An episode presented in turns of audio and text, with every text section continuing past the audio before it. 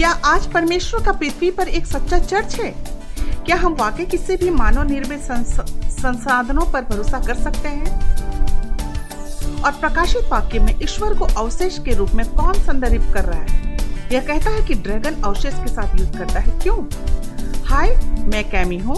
आइए इन सवालों के बाइबल के जवाबों को एक साथ बाइबल की भविष्यवाणियों के बारे में जानें। एक अंतर्राष्ट्रीय महामारी का उदय, कोरोना वायरस के बारे में समाचार, वैश्विक राजनीति का ध्रुवीकरण, कुप्रबंधन और भ्रष्टाचार, अत्यधिक विनाशकारी प्राकृतिक आपदाएं, ऑस्ट्रेलिया में झाड़ी की आग दुनिया भर में आने वाली हो सकती है। ये एक चेतावनी है। इसका क्या मतलब है? भविष्य में क्या है? अनब्लॉकिंग बाइबल भविष्यवाणियों में जवाब के लिए एक यात्रा पर अंतर्राष्ट्रीय स्पीकर कैमी ऑटमैन से जुड़े। दुनिया भर में अपनी यात्रा में वह वास्तविक जीवन के संघर्ष का सामना करने के लिए, लेकिन उनमें से उसे आशा के चमत्कार मिले। बाइबल के भविष्यवक्ताओं को अनलॉक करने के लिए कैमी ऑटमैन से जुड़े, क्योंकि यह बताती है कि बाइबल की भविष्यवाणी पहले से कहीं अधिक तेजी से पूरी हो रही है। हाय दोस्तों, मैं इतनी उत्साहित हूँ कि आप मेरे साथ आप हमारे साथ बाइबल की भविष्यवाणियों के लिए जुड़े हैं। ये बाइबल के सबसे बड़ी भविष्यवाणियों की खोज की प्रस्तुति की एक निरंतर श्रृंखला है। आज रात बारह की संख्या है। मैं इस समय दुनिया भर से आपके साथ बिताने के लिए सम्मानित महसूस कर रही हूँ। अभी हमें चैट में बताएं कि आप कहाँ से देख रहे हैं। इसके अलावा याद रखें, आप किसी भी पहले प्रोग्राम को A W R dot O R G Bible पर देख सकते हैं। मैं आपको याद दिलाना चाहती हूँ कि ये विषय एक दूसरे पर आधारित है, इसलिए यह महत्वपूर्ण है कि आप उन्हें प्रत्येक क्रमिक प्रस्तुति के लिए न्यू रखने के लिए देखें। शुरू करने से पहले लिंक पर क्लिक करें और हमारे ऑनलाइन बाइबल स्कूल के पंजीकरण करें। भले ही आज रात के बाद हमारे पास केवल दो और प्रस्तुतियां हों, आप हमारे बाइबल स्कूल के माध्यम से हमें जोड़ सकते हैं। आज रात की प्रस्तुति वास्तव में कल रात के कार्यक्रम की निरंतरता है। जैसा कि हमने आध्यात्मिक बाबुल और उस भ्रम के बारे में सीखा जो उसने पैदा किया था, हम ये भी पढ़ते हैं कि परमेश्वर अब अपने लोगों को बेबीलोन से बाहर बुला रहा है। हम इस बात पर खुशी मना सकते हैं कि परमेश्वर कभी भी हमें किसी चीज़ से बाहर नहीं बुलाता जब तक कि हमें किसी चीज़ में नहीं बुला रहा है। यीशु कहता है, मेरे पद चिन्हों पर चलो। मैंने आपको अपने जीवन और मेरी शिक्षाओं में एक उदाहरण छोड़ दिया है। हम परमेश्वर के वचन से विभिन्न सत्य पढ़ते हैं और आप और मैं यहाँ एक साथ कर रहे हैं। फिर हम इन सत्य को लेते हैं जैसे एक नक्शा, और हम एक ऐसे चर्च को ढूंढते हैं जो खजाने की तरह सभी ईश्वर की सच्चाइयों को बढ़ाता है और संग्रहित करता है। आज रात हम इस सवाल का जवाब देंगे, क्या बाइबल वास्तव में बताती है कि ईश्वर का अंतिम दिन का चर्च कैसा दिखेगा? देखते रहिए। आइए हमारी तैयारी में प्रार्थना करें। अध्ययन विशेष स्वर्गीय पिता परमेश्वर, हम सभी के लिए को एक साथ लाने के लिए बहुत बहुत धन्यवाद। कृपया मुझे स्वयं को खाली करें, मुझे अपनी पवित्र आत्मा से भर दें और अपने शब्दों से वर्णन करने के लिए आज रात एक बर्तन के रूप में उपयोग करें अपने सच्चे चर्च में। ईश्वर, तो यह हम सभी के लिए बहुत स्पष्ट है कि कैसे खोजें और अपने अंत समय समूह का एक हिस्सा बने। हम आपको बहुत प्यार करते हैं और आज रात हमारे साथ यहाँ रहें, यीशु के नाम में, आमीन। और उसकी पत्नी कैलेरिस मेगा गॉस्कर में रहती है। काम के लिए हर दिन वह अपनी बाइक की दुकान से दुकान तक बिक्री करती है। आई एन जी विभिन्न उत्पादों व अपनी नौकरी का आनंद लेता है और इस कहानी के समय वे सुदूर पहाड़ी गांव में कैपिटल शहर से दूर रह रहे थे। एक दिन आमट के भाई ने साझा किया कि वह उनके पिता एक दिलचस्प रे, रेडियो प्रसारण सुन रहे थे। उस दिन बाद में जब आमट परिवार से मिलने गए तो उन्होंने एक साथ कार्यक्रम सुना। आमट दिल की दिलचस्पी थी, लेकिन क्लेरिस दुखी था। वह एक कट्टर कैथोलिक थी और उन्हें लगा कि उनके रेडियो पर जो कुछ कहा जा रहा है उसके चर्च के खिलाफ गलत बोल रहा है। लेकिन यद्यपि कैलेरिज को एडवेंटिस्ट वर्ल्ड रेडियो कार्यक्रम पसंद नहीं थी, लेकिन उसके अंतरात्मा ने उसे परेशान करना शुरू कर दिया और चुप रहने का एकमात्र तरीका यह था कि वह केवल रेडियो कार्यक्रम को सुन रहा था। कि जैसा आमट रोज रेडियो पर सुनते थे, वो उनके द्वारा सुनाए गए शब्दों से आश्वस्त हो गए। उसके बारे में जाने अनजाने लॉर्ड कैलेरिस के दिल में भी काम कर रहा था और उसे भी दोषी ठहराया जा रहा था। आखिर आमट अपनी पत्नी के पास गए और कहा कि मैं उन्हें एक चर्च खोजना होगा जो इस सच्चाई का प्रचार करता हो। वह खुशी से राजी हो गई और उन्होंने खोजा और खोजा, लेकिन उनके बारे में केवल वही सुना जो दूर था, और बहुत दूर तक भाग लेने के लिए। फिर एक दिन किसी ने आमट के पास के गांव के एक चर्च के बारे में बताया। वे इसकी जांच करने गए और शनिवार को ये समूह बैठक हुई जैसे रेडियो पर बात हुई थी। जल्द ही पूरा परिवार हर सप्ताह के दिन चर्च में जा रहा था और साथ ही उन्हें सातवें दिन के एडवेंटिस्ट चर्च में बपतिस्मा दिया गया। आमड और कैलरीज की तरह लाखों लोग जो किसी ऐसी चीज़ की तलाश कर रहे थे जिसे वे पकड़ सकते थे, कुछ ऐसा जो उन्हें आशा और शांति देता था। कई लोगों ने दुनिया की पेशकश की पेशकश की हर एक चीज़ की कोशिश की, धन, प्रसिद्धि, शक्ति, आनंद और मनोरंजन। फिर भी वे अभी भी पाते हैं कि उनके दिल क्या है, खाली है, और उनका जीवन समस्याओं से भरा है। निश्चित रूप से हजारों लोगों के दिलों में वास्तविक ईसाई धर्म की भूख है। उनके पास जितना कुछ है उससे अधिक की लालसा है। तो यह लालसा केवल एक चर्च के लिए नहीं है, बल्कि ईश्वर और उनकी सच्चाई से जुड़ा होना है। क्या परमेश्वर के पास आज पृथ्वी पर एक चर्च है जो बाइबल में ठोस रूप से आधारित है? हाल हाल के कोविड उन्नीस और दुनिया भर के दंगों जैसी घटनाएं। शायद आप बाइबल के सच्चाई और ईश्वर के चर्च को खोजने के लिए बेताब महसूस कर रहे हैं, लेकिन जब दुनिया में सैकड़ों चर्च संप्रदाय हैं तो आप सही कैसे पा सकते हैं? अधिकांश लोग ईश्वर के सच्चे चर्च होने का दावा करते हैं और सभी कुछ क्षेत्रों के में समान है, फिर भी दूसरों में अलग है। इन सभी समूहों की शिक्षाओं की जांच करने में पूरा जीवन लग जाएगा। यह इतना भारी और निराशाजनक और निरर्थक होगा। दुख की बात है कि लाखों लोग ऐसी भावनाओं को साझा करते हैं। शायद आप अपने को उसी तरह आज रात को महसूस करें। क्या आप जानते हैं कि प्रकाशित वाक्य में परमेश्वर इस अंतिम दिनों के लिए अपने चर्च का स्पष्ट रूप से वर्णन करता है? एक बार जब आप जानते हैं वो क्या कहता है, तो आप आसानी से सभी चर्चों में से उसके असली चर्च का चयन कर सकते हैं, जैसा आप आसानी से अपने देश के झंडे को अन्य सभी झंडों से चुन सकते हैं। आइए हमारे विषय की समीक्षा करें। यदि यह बाइबल में है तो मुझे विश्वास है कि अगर यह बाइबल से असहमत है तो यह मेरे लिए नहीं है। इसमें कोई शक नहीं कि जब लोग रहस्योद्घाटन की पुस्तक का अध्ययन शुरू करते हैं तो शैतान क्या करता है? घबरा जाता है। शैतान घबरा जाता है। वह जानता है कि इस पुस्तक में ईश्वर के चर्च को स्पष्ट रूप से वर्णित किया गया है। वह अपने अध्ययन पर गंभीर होने से रोकने के लिए हर कल्पनीय युक्ति का उपयोग करता है। और सभी ने रहस्योद्घाटन को समझा तो शैतान का राज्य तत्काल संकट में पड़ गया और ईश्वर का महान नाम, उसका चर्च उठा ऊंचा उठ जाएगा। जब परमेश्वर ने हमें बनाया तो उसने हमारी आत्मा के भीतर एक गहरी लालसा पैदा की, उसकी इच्छा की, उसके लिए भूख की और उसके वचन की प्यास बुझाने की, जैसा कि आप ईसाई चर्च के इतिहास के माध्यम से वापस देखते हैं। ईश्वर के पास हमेशा एक व्यक्ति था जो उसके लिए खड़ा था, उस पीढ़ी के लिए अपनी सच्चाई की घोषणा करता था। पुराने नियम में परमेश्वर अपने लोगों की तुरही की तरह आवाज को निकालने का निर्देश देता है। यशायाह इक्यावन एक में उन्होंने सत्य के जोर जोर से घोषणा करने के लिए, हम उसके सुसमाचार संदेश साझा करने के लिए पीछे नहीं रहते और न डरते हैं। हमारे बाइबल के पृष्ठ के बाद हम इस बात के अविश्वसनीय उदाहरण में पढ़ते हैं कि परमेश्वर मनुष्यों के माध्यम से कैसे काम करता है। उसे सुनते हैं जब लोग सच्चाई के लिए खड़े होते हैं और प्रभु के नेतृत्व का पालन करने में विश्वास योग्य होते हैं तो उन्हें बहुत पुरस्कृत किया जाता है। आइए एक प्रसिद्ध जोशुआ की कहानी जेरियो की दीवारें नीचे गिरने पर देखें। यह यशो छः एक सौ सत्ताईस में दर्ज है। यह उदाहरण विशद रूप से प्रदर्शित करता है परमेश्वर की चमत्कारी शक्ति जब उसके लोग उसके दिशा का अनुसरण करते हैं। जोरिको को जीतने की रणनीति अद्वितीय और ईश्वर द्वारा रखी गई थी। कुंजी यह थी कि यीशु ने पत्र में परमेश्वर के निर्देशों का पालन किया, इसलिए हमें करना चाहिए। जेरिको क्षेत्र में सबसे मजबूत किलों में से एक था। बीला सीता के शानदार महल और मंदिर भूमि पर मूर्ति और मूर्ति पूजा का बोलबाला है। यह सब ईश्वर की अवहेलना थी, इसलिए मसीह यीशु को दिखाई दिया और इस अभेद्य शहर का पर जीत का वादा किया। ईश्वरीय आदेश के सीधे पालन में यहोशू ने सेनाओं पर चढ़ाई की।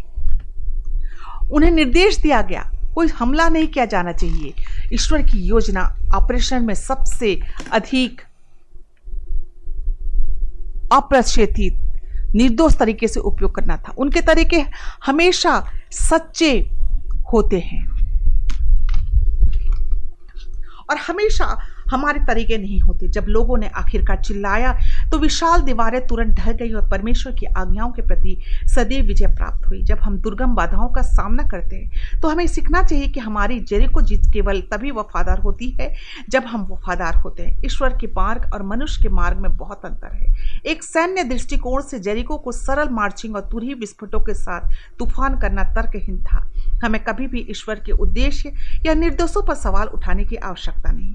हमें विश्वास रखना है कि ईश्वर जो कहता है वो है, वह करेगा और वह कहता है वो करेगा। यह कहानी खूबसूरती से दर्शाती है कि कैसे ईश्वर अपने हर वादे में निभाते हैं। हमेशा है, हमेशा रहेगा। जेरिको की दीवार गिर गई। ईश्वर ने कहा वे करेंगे। परमेश्वर के वादे आज भी हमारे लिए कुछ खास है दोस्तों।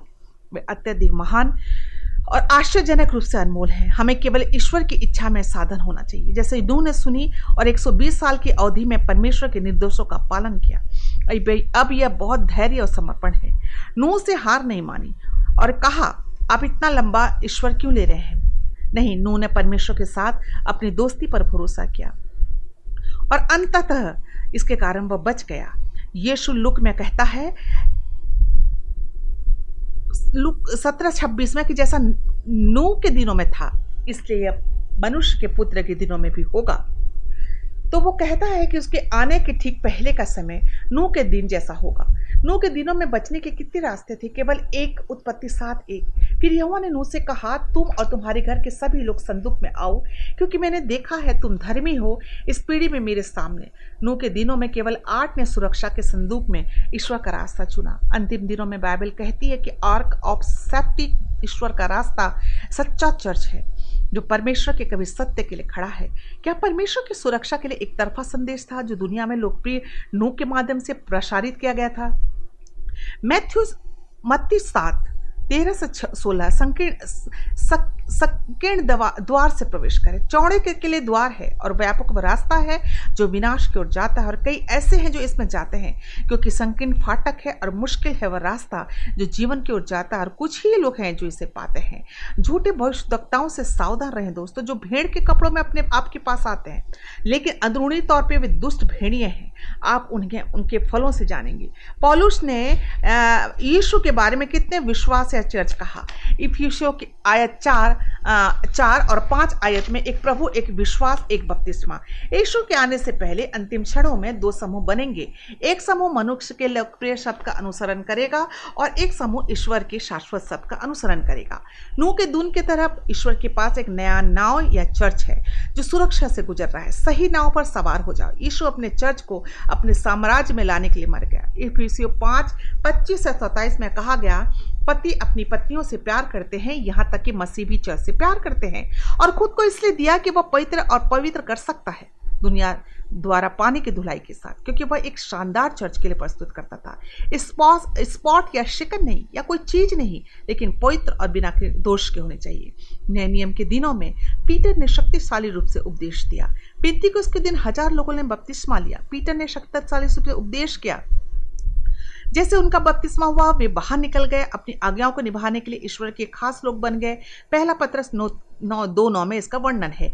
आप एक चुनी हुई पीढ़ी हैं, एक शाही धर्मगुरु, एक पवित्र राष्ट्र, अपने स्वयं के विशेष अजीब लोग कि आप उसकी प्रशंसा कर सकते हैं जो अंधेरे से बाहर बुलाया और अद्भुत प्रकाश में। परमेश्वर के लोग विशेष लोग हमेशा आज्ञाकारिता के विश्वास रखते हैं, उन्हें प्यार करते हैं, उनकी आज्ञा मानते हैं। इस समूह को कमांडिंग गिपिंग ग्रुप बनाकर बहुमत से उतारा गया।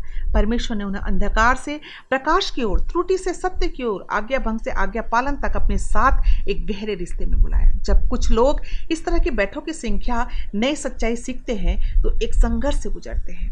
वे परमेश्वर के वचन से नई सच्चाइयों को खोज करते हैं और यह संघर्ष पैदा करता है क्योंकि वह बदलाव लाने के लिए कहता है। मन में लड़ाई है। वे आशा करते हैं नए सत्य का पालन करने के लिए। क्या मुझे अतीत में विश्वास की कई हर चीज़ से इनकार करना होगा?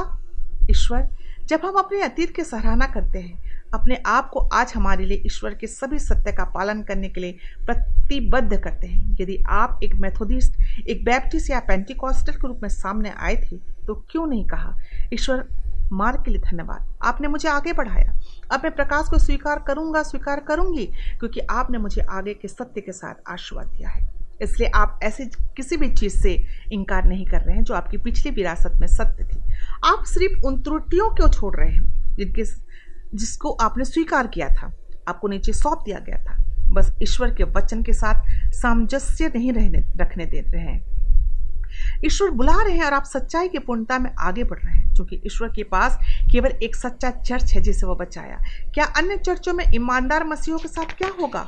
यूहन्ना दस सोलह और सत्रह में अन्य भेड़ें जो मेरे पास नहीं थी, तह के तह के ले भी मुझे लाना होगा और मेरी आवाज़ सुनेंगे और एक झुंड एक चरवाहा होगा। मेरी भेड़ें मेरी आवाज़ सुनते, मैं उन्हें जानता हूँ, मेरा अनुसरण करते हैं वे। और यीशु को एक झुंड के साथ अच्छे चरवाहे के रूप में चिंतित किया गया है और उसके लोग उसके लोग उसकी कीमती भेड़ें उसके चर्च हैं और उनकी तह हैं। यीशु ने स्पष्ट रूप से कहा उसके कुछ भेड़ें अभी तक चर्च में नहीं है, लेकिन वह उन्हें बुलाएगा और वे अपने उस अपने चर्च में पालन करेंगे। यूहन्ना सत्रह सत्रह कहते हैं उन्हें अपने सत्य द्वारा वो पवित्र करे, आपका वचन सत्य ही है। यूहन्ना तीन उसका दो, तुम सत्य को जानोगे और सत्य तुम्हें स्वतंत्र करेगा। दोस्तों, अगर हम ईश्वर के पास खुले मन से मांगने वाली भावनाओं और सच्चे दिल से आते हैं तो वो अपने सत्य को प्रकट करेगा हमें करने के लिए। लेकिन अगर मैं अपने राय बंद कर देती हूँ या अपनी स्थिति को साबित करने की इच्छा है तो आगे की सच्चाई को समझने और उसकी इच्छा को खोज करने में असमर्थ रहूँगी। मेरे स्वयं के विचार उसके शब्द में पढ़ी गई बातों को प्रभावित करेंगे। हमें प्रार्थना करने की आवश्यकता है, ईश्वर मुझे सच दिखाइए, भले ही मेरे द्वारा पहले से विश्वास के अलग हो। अपनी पवित्र आत्मा के माध्यम से वो अपनी इच्छा अपने तरीकों को प्रकट करेगा।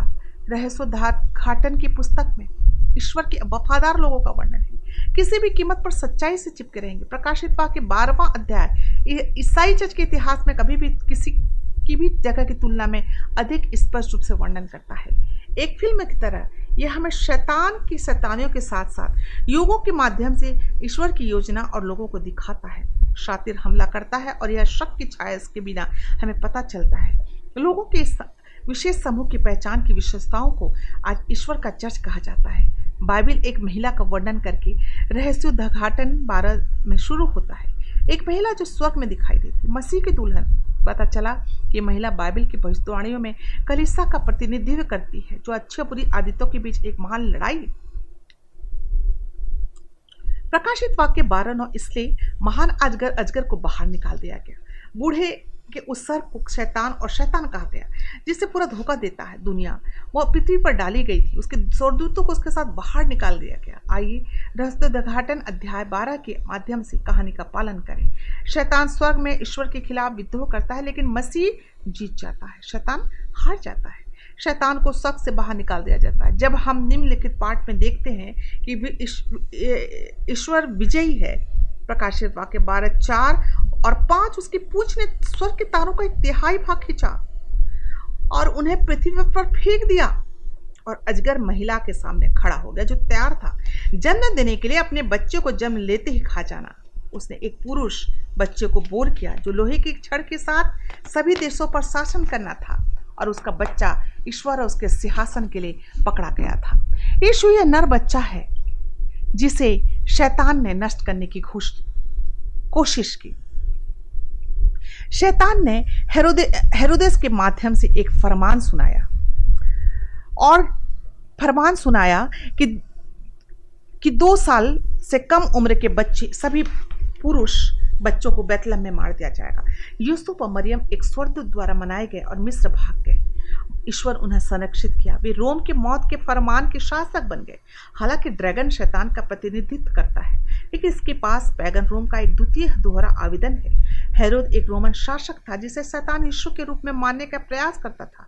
शुरू से शैतान का इरादा ब्रह्मांड को धोखा देना था। सभी स्वर्गदूतों, आदम और हवा, मानव जाति के सभी विरोधियों को नष्ट करने के लिए। प्रकाशित वाक्य बारह दस से बारह में किन उत्कृष्ट और अत्यंत महत्वपूर्ण तथ्यों का उल्लेख है चलो देखते हैं। फिर मैंने स्वर्ग में यह कहते हुए सुना, ऊंची आवाज सुनी, अब उद्धार और शक्ति और हमारे परमेश्वर का राज और उसके मसीह की शक्ति आ गई है। हमारे भाइयों के अभियुक्त के लिए जिन्होंने हमारे ईश्वर के सामने उन पर आरोप लगाया, दिन रात पीछे डाली गई और वे उस मेमने के खून से, उनकी गवाहों गवाही के शब्द के द्वारा, और वे जीवन को मौत से प्यार नहीं करते थे। इसलिए आनंदित हो हे आकाश और तुम जो उसमें निवास करते हो, पृथ्वी और निवासियों के लिए शोक। शैतान के लिए नीचे आ गया महान क्रोध, क्योंकि वह जानता है उसके पास कम समय है। इसलिए हम अभियुक्त शैतान को देखते हैं, नीचे डाला गया। यीशु के मेमने के खून से परमेश्वर का अवशेष खत्म हो गया। शैतान गुस्से में है, उसका समय कम है। यहाँ तक तीन तथ्य स्थापित है। यीशु ने क्रूस पर भाइयों के अभियोग को, शैतान को हराया, और हम सभी यीशु के खून से साक्षी द्वारा पार कर सकते हैं। शैतान गुस्से में है, हम उनसे किसी सज्जन की तरह व्यवहार करने की उम्मीद नहीं कर सकते। शैतान कट्टर दुश्मन है। जंगल में वर्षों बाद शैतान उसे नष्ट करने की आशा में यीशु को लुभाने वाली प्रकाश के रूप में रूप में दिखाई दिया। मत्ती चार में मिले। इस पूरे अनुभव के माध्यम से मैं प्यार करता हूँ। यीशु कैसे स्थिर रहता है? महिमा की हवा के साथ वो कहते हैं, यह लिखा है, आप अपने ईश्वर की पूजा करेंगे, केवल वह आपकी सेवा करेगा। मैं आपको, मुझे शैतान को छोड़ने की आज्ञा दी थी। महान अजगर को फटकारा गया और चुप कराया गया। इस शाही बरखा बर्खास्तगी को झेलने के लिए उसके पास शून्य शक्ति है। यीशु के पास यह शक्ति और साहस है, क्योंकि वह प्रार्थना के माध्यम से स्वर्गीय पिता से जुड़ा है और शास्त्र के को शैतान के खिलाफ अपनी ढाल के रूप में उद्धृत करता है। वह हमें एक आदर्श उदाहरण दे रहा है, हमें क्या करने की आवश्यकता है। इफिसुस छः दस से ग्यारह में यह कहता है, अंत में प्रभु में और उसकी शक्तिशाली शक्ति में मजबूत बन रहो। ईश्वर के सभी पर डा सभी पर डाल दो, ताकि आप शैतान की सब रणनीति के खिलाफ मजबूती से खड़े रह पाएंगे। क्रूस पर शैतान ने मसीह को नष्ट किया, नष्ट करने की कोशिश की, लेकिन हमारे प्रभु यीशु मसीह ने फिर से विजय प्राप्त की। यीशु के अंतिम शब्द हैं, पिता मेरे हाथों में अपनी आत्मा की सराहना करता हूँ। सब पहाड़ी के रूप से बाहर निकलता है, समाप्त हो जाता है। यीशु विजय से विजयी रूप से मर जाता है। गड़गड़ाहट का एक ढेर है, बहुत सूरज बाहर जाने लगता है। अंधेरे लगभग उतनी मोटी जितनी काली उन भूमि पर बसती है, जैसे कि पृथ्वी। अंत में सब देखते हैं, यह खड़ा हो सकता है। एक भयानक भूकंप जमी को हिलाता है। यीशु ने अपनी जीत का पूर्वाभास किया। शैतान कभी भी साजिश को मोड़ नहीं सकता था। यूहन्ना बारह इकतीस से बत्तीस कहता है, अब यह निर्णय है, दुनिया अब इस दुनिया के राजकुमार शैतान को निकाल दिया जाएगा। अपने दुष्ट सिद्धांतों के साथ दुनिया के शासक को बाहर किया जाना है। वो नीचे जा रहा है। किसकी अच्छी तरह से? कैसे होगा? क्या यह बल के साथ होगा? यह क्या हो सकता? नहीं।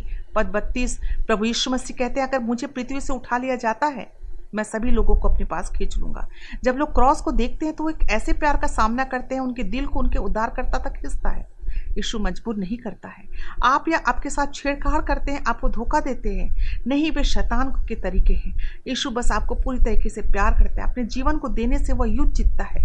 वह कब्र में चला गया और मृतकों में से जी उठा, हमारा एकमात्र उद्धारकर्ता। उसके पास केवल कब्र पर अधिकार है। यीशु का उद्धार का मिशन पूरा हो गया। वह स्वर्ग में जाता। यीशु के स्वर्गारोहण के बाद शैतान अब मसीह के अनुयायियों पर अपना प्रकोप करता। उसे अपनी रणनीति बदलनी चाहिए। वे सुसमाचार का संदेश फैलाते हैं तो सभी एक एक शिष्ट का पीछा करते हैं, लेकिन सभी शिष्यों में से एक शहीद हो जाता। लेकिन कोई चिंता नहीं, स्वर्ग में उनका प्रतिफल महान है। जब यहाँ था तब यीशु को नष्ट करने में शैतान असफल रहा। पृथ्वी अपना ध्यान अपने रोष को बदल दिया और चर्च पर हमला करना जारी रखा, जिसका प्रतिनिधित्व किया सब सफेद शब्द में शुद्ध महिला। तुम्हें पता है, शैतान न केवल धोखा देता है, बल्कि वह पूरी तरीके से नष्ट करने का प्रयास करता है। वह मसीह के अनुयायियों पर अत्याचार करता है और क्रूर हमले करता है। आज शैतान के पास पारिवारिक परेशानियां, व्यसनों, अवसाद, अकेलेपन, यहाँ तक कि कुल आत्मविनाश के माध्यम से ईसाइयों को सताने के हजार तरीके हैं। शैतान उन्हें अपना विश्वास छोड़ने के लिए कहता है, विचलित और इतना व्यस्त रखता है कि ये यीशु के साथ अपने संबंधों के लिए समय ही नहीं बनाते, जो कि जीत के लिए उनकी एकमात्र जीवन रेखा है। कॉन्स्टेंटाइन के दिनों में चर्च और राज्य एकजुट हुई। थोड़ी देर के लिए चर्च के राज्य ने पक्ष असमानता लोकप्रियता का आनंद लिया। जैसे ही चर्च और राज्य ने हाथ मिलाया, शैतान ने हमला किया और ईश्वर के सच्चे विश्वासियों को जमकर सताया। रहस्योद्घाटन बारह छः में ये बताता है, फिर मैंने मह, महिला भगवान ईश्वर का चर्च जंगल में भाग गया, जहाँ उसके ईश्वर द्वारा तैयार की गई जगह है। वे उसे उस दिन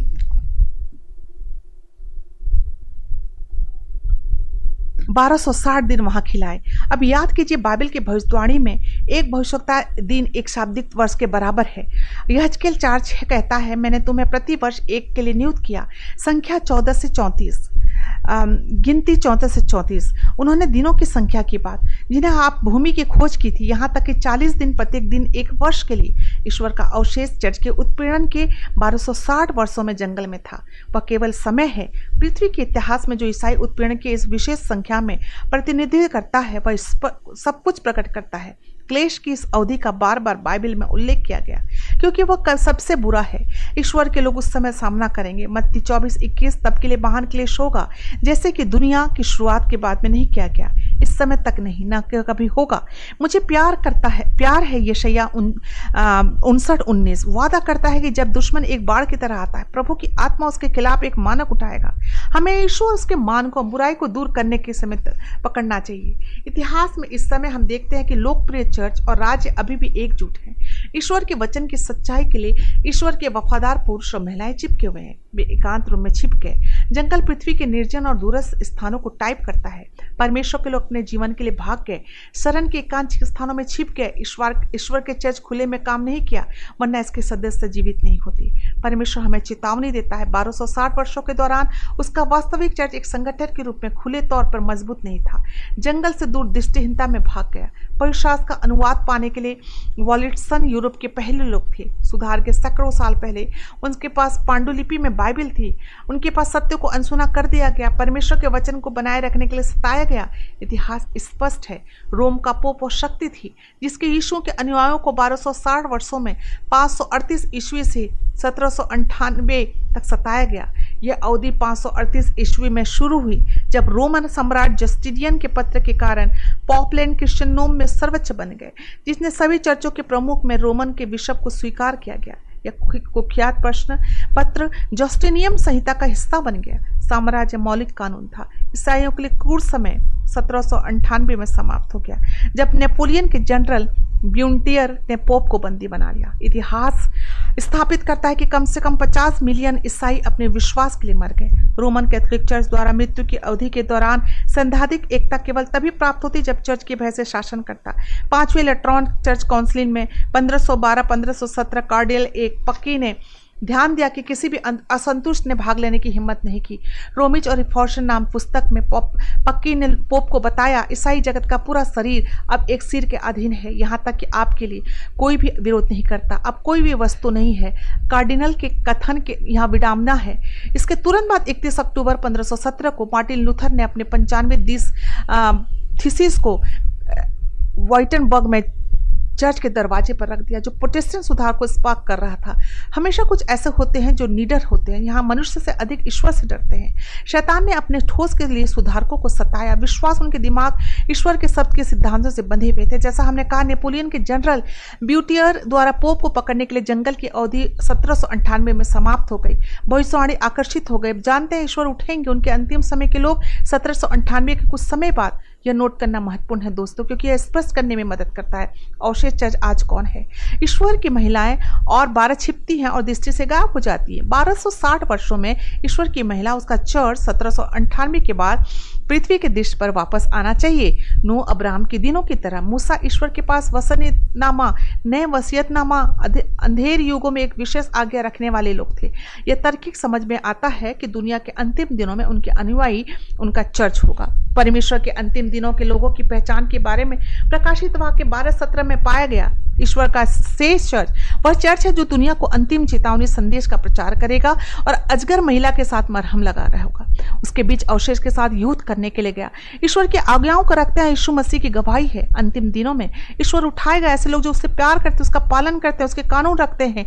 दस आदेशों को दिल से मानते हैं, वह ईश्वर के बहिष्कार करते हैं क्योंकि उसे बनाए हुए प्राणी है। शब्द के आदेश ने हमें ईश्वर से विनती करने के लिए किया।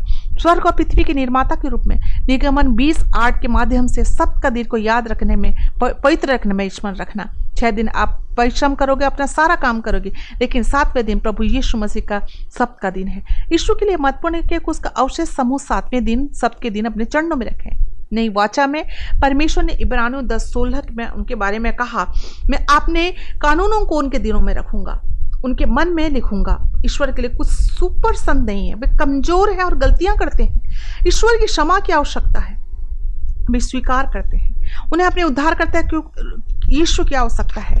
परमेश्वर उनके नियमों को उनके दिमाग में रखा है, इसलिए वे जानते हैं उनके दिल में, इसलिए उसे प्यार करते हैं। चलिए खोजते हैं रहस्योद्घाटन की पुस्तक अंतिम दिनों को लोगों विशेषताओं के रूप में वर्णन करती है। वे आज्ञाओं को उन सभी को रखते हैं, उनकी गवाही है। प्रकाशित वाक्य उन्नीस दस में बाइबल यीशु की गवाही को परिभाषित करती है, कहता है यीशु की गवाही भविष्यवाणी की आत्मा है, वैसे स्पष्ट है। ईश्वर के अंतिम दिन लोगों दिन लोगों को भविष्य सूचक शब्द के उपहार द्वारा निर्देश निर्देशित किया जाएगा। पहला कुरिन्थियों एक साथ में, ताकि आप बिना किसी उपहार में काम आए। हमारे प्रभु यीशु मसीह के रहस्योद्घाटन का बेसब्री से इंतजार कर रहे हैं, यीशु के आने की प्रतीक्षा कर रहे हैं। चर्च को किसी भी आध्यात्मिक उपहार की कमी नहीं, आत्मा के उपहारों में से एक भविष्यवाणी का उपहार है। अगर पहली सदी के चर्च में भविष्यवाणी करने और गलती से बचाने के लिए भविष्यवाणी का उपहार चाहिए, तो निश्चित रूप से आखिरी दिन चर्च में इसकी आवश्यकता होगी। आत्मा के भी उपहार ईश्वर के चर्च में प्रकट होंगे। यह शक्तिशाली आत्मा से भरा चर्च होगा जो दुनिया को प्रभावित करेगा। असामान्य भविष्यवाणी के साथ चर्च को आशीर्वाद देगा, नाटकीय सफलता मिलेगी, पवित्र आत्मा दिया जाएगा, हजारों लोग आध्यात्मिक समुदाय का हिस्सा बनेंगे। यीशु ने अपने शिष्यों को सारी दुनिया में जाने के लिए कमीशन दिया।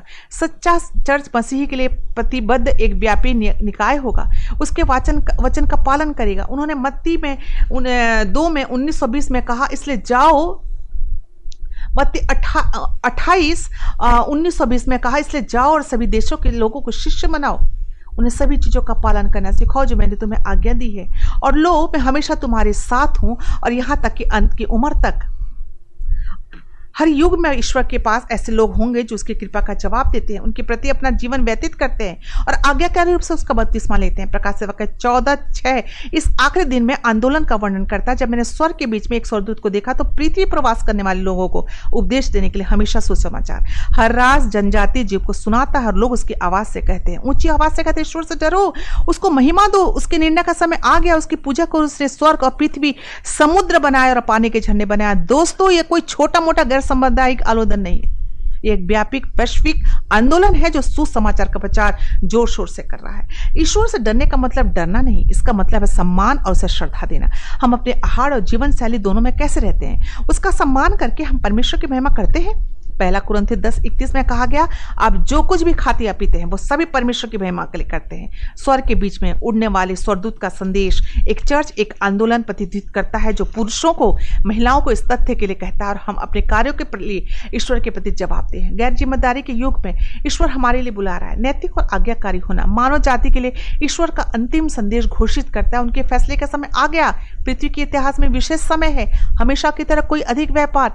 ईश्वर का अंतिम आह्वान निर्माता की पूजा करना है। शब्द ईश्वर के तत्काल अंतिम दिन के संदेश का हिस्सा है।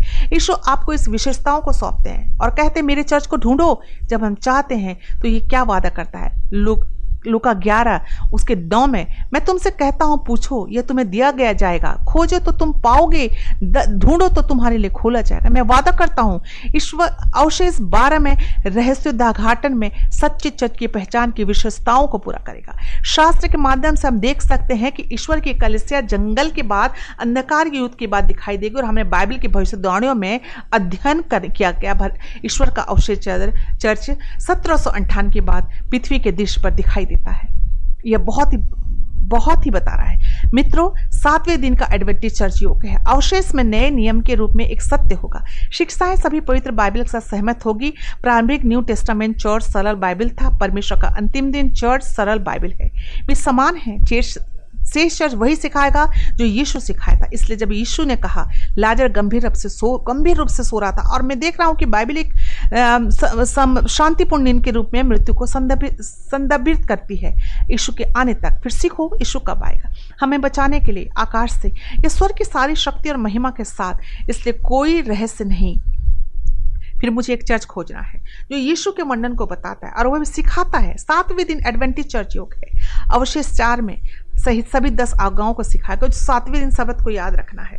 शेष लोग लोगों को बाइबल सबके दिन वापस ले जाएंगे और निर्माता की पूजा करेंगे। सातवें दिन एडवेंटिस्ट चर्च योग्य है। अवशेष में भविष्यवाणी का उपहार होगा, दुनिया के लिए बाइबल की भविष्यवाणियों की घोषणा और शिक्षा देंगे। फिर से सातवें दिन एडवेंटिस्ट चर्च योग्य है। अवशेष अंतिम अंतिम समय संदेश प्रकाशित वाक्य के तीन दूत संदेशों का प्रचार करेंगे। हमने इन छंद छंदों का अध्ययन किया और स्पष्ट रूप से देखा कि ईश्वर के फैसले का समय आ गया।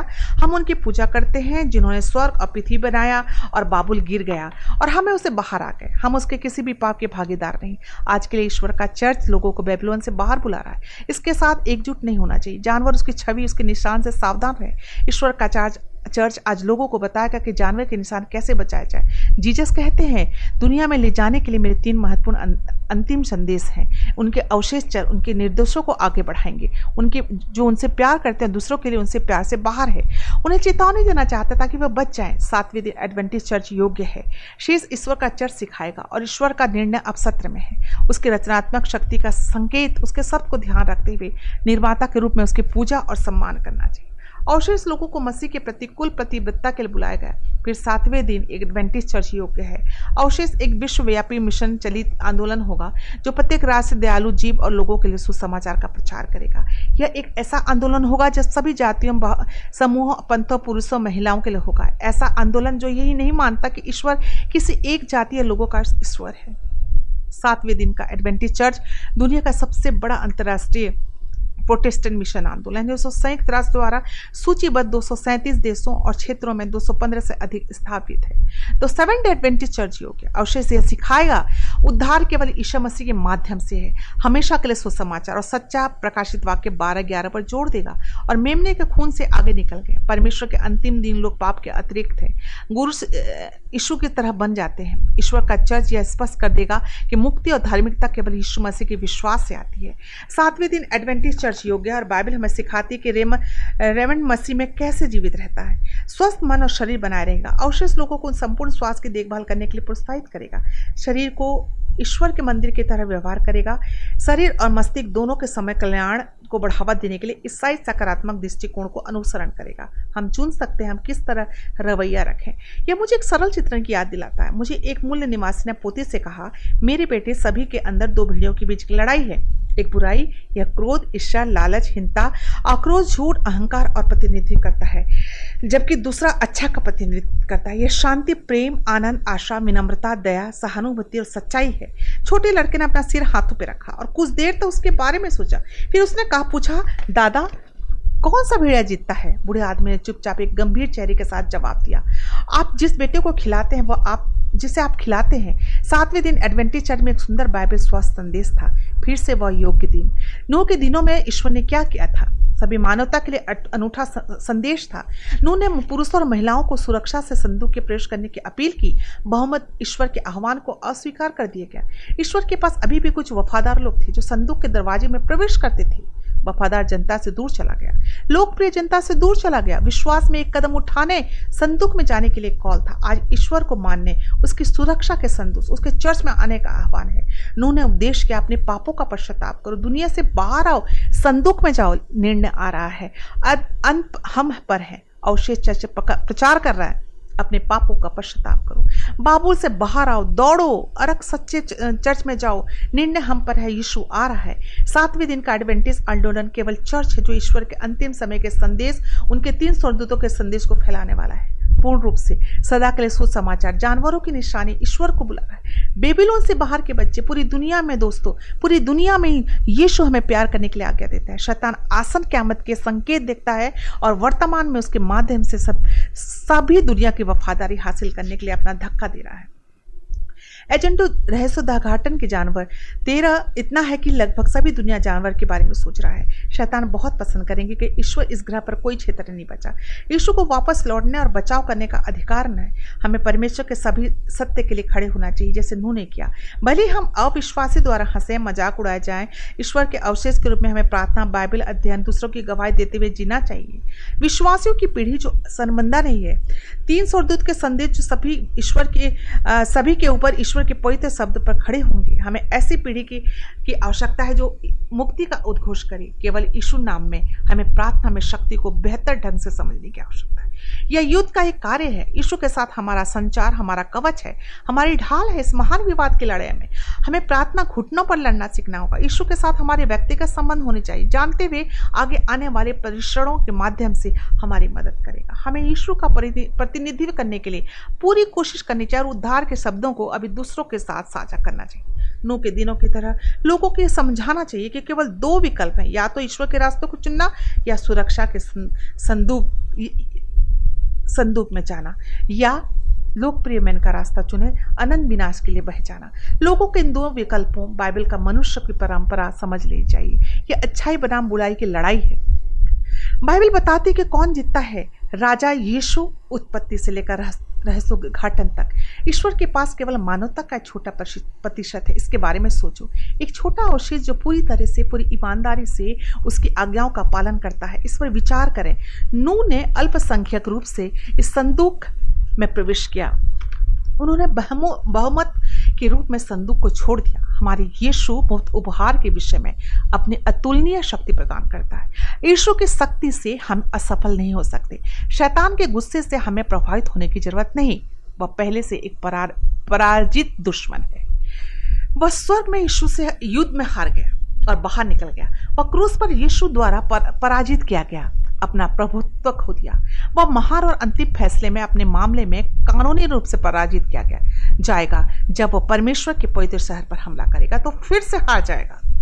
ध्यान रखिए, जब वो परमेश्वर के पवित्र शहर पर हमला करेगा तो वो फिर से हार जाएगा। अंत में वह आग की झील में पृथ्वी के चेहरे के से दाग जाने की हार का सामना करता है। इससे पहले कि वह अपने भाग्य को झेलता, ईश्वर का दुश ईश्वर का दुश्मन दुनिया को चेतावनी नहीं देना चाहता। शैतान बुखार से दीवारें बनाता है और सुसमाचार फैलाने के रास्ते में बाधाएं डालता है। मित्रों, सुनिश्चित करें कि कोई भी या कोई भी आपको श्रृंखला के दौरान आपकी बाइबल में भाग लेने और सीखने से नहीं रुकता। शैतान एक दहाड़ते हुए शेर की तरह है। यह उस उसका समय कम है। वह हमें हर तरह से हतोत्साहित करने के लिए कोशिश करता है, लेकिन ये बाधाएँ सीमा बाधाएँ रुकावटें नीचे गिरती हैं, ठीक वैसे जैसे जरीको की दीवारों पर होती है। जब हम यीशु की शक्ति का आह्वान करते हैं, मेरे मित्रों, ईश्वर के साथ आपके नेता के रूप में कोई दीवारें नहीं है, कोई सीमा नहीं है और ना कोई सीमा जिससे वो मदद नहीं करता। मेरे दोस्तों, हम जानते हैं कि केवल एक ही सही मसीह क्रूस पर चढ़ाया गया, एक खाली मकबरा, एक रिडाइमर। वह जल्द वापस आ रहा है। केवल ईश्वर को प्रसन्न करने के लिए, ईश्वर की शक्ति को पत, पतला करने के लिए मत लग जाओ। अब प्लेस्टेंट का समय नहीं है। समय करीब आ रहा है जब आखिरी तुरी बुझने लगेगी, जब कोई और नहीं होगा। लोग इस सच्चाई पर तरस खाते हैं कि वे अपने पूरे दिल पर भरोसा रख सकते हैं। उन्हें जानने की जरूरत है कि अपने अनंत जीवन को यीशु पर ही बांध सकते हैं। आइए हम अपने राजा से शर्मिंदा न हों या अजीबोगरीब होने के लिए होने के बारे में चिंतित हों। प्रत्येक व्यक्ति जो ईश्वर को अपने जीवन का शासक बनाता है उसे अजीबोगरीब माना जाएगा, लेकिन यह वो विश्वास है जिसकी हमें जरूरत है। यह वो अनुभव है जो हमारे पास होना चाहिए। हमें दुनिया से अलग होना चाहिए और अगर हम स्वर्ग के उत्तरधारी उत्तराधिकारी ईश्वर के पुत्र पुत्रियां हैं तो अलग होना चाहिए। सभी युगों से ईश्वर के पास नैतिक नायक थे और अब उनके पास है जोशुआ, अब उनके पास है डैनियल, अब उनके पास है एलिया जैसे लोगों को उसके अजीबोगरीब होने पर शर्म नहीं आती। मेरे दोस्तों, जो लोग इस अंतिम दिनों में यीशु के लिए खड़े हैं जो लोग इस अंतिम दिनों में यीशु के लिए खड़े हैं वो स्वर्ग की अदालत अदालतों में आपके लिए खड़े होंगे। कमांड कीपिंग सेवंथ एडवेंटिस्ट आंदोलन एकमात्र चर्च है जो ईश्वर के अंत समय के संदेश को पूरी दुनिया में फैला रहा है। जैसे यीशु हमें करने के लिए आदेश देते हैं, हमें परमेश्वर के सभी सत्य के लिए खड़े होना चाहिए। उनके शेष लोगों के रूप में हमें प्रार्थना, बाइबल अध्ययन और दूसरों की गवाही का जीवन जीना चाहिए।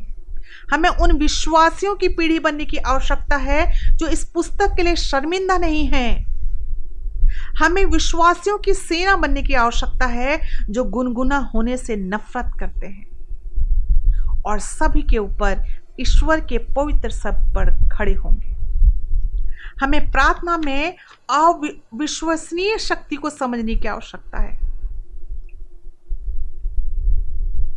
ग्रेट कंट्रोवर्सी की लड़ाई में प्रभु यीशु मसीह के साथ हमारा संवाद, हमारा कवच, हमारी ढाल है। यीशु आपको हमेशा की तरह आपकी चाहते हैं। यीशु आपको हमेशा की तरह आपकी चाहते हैं।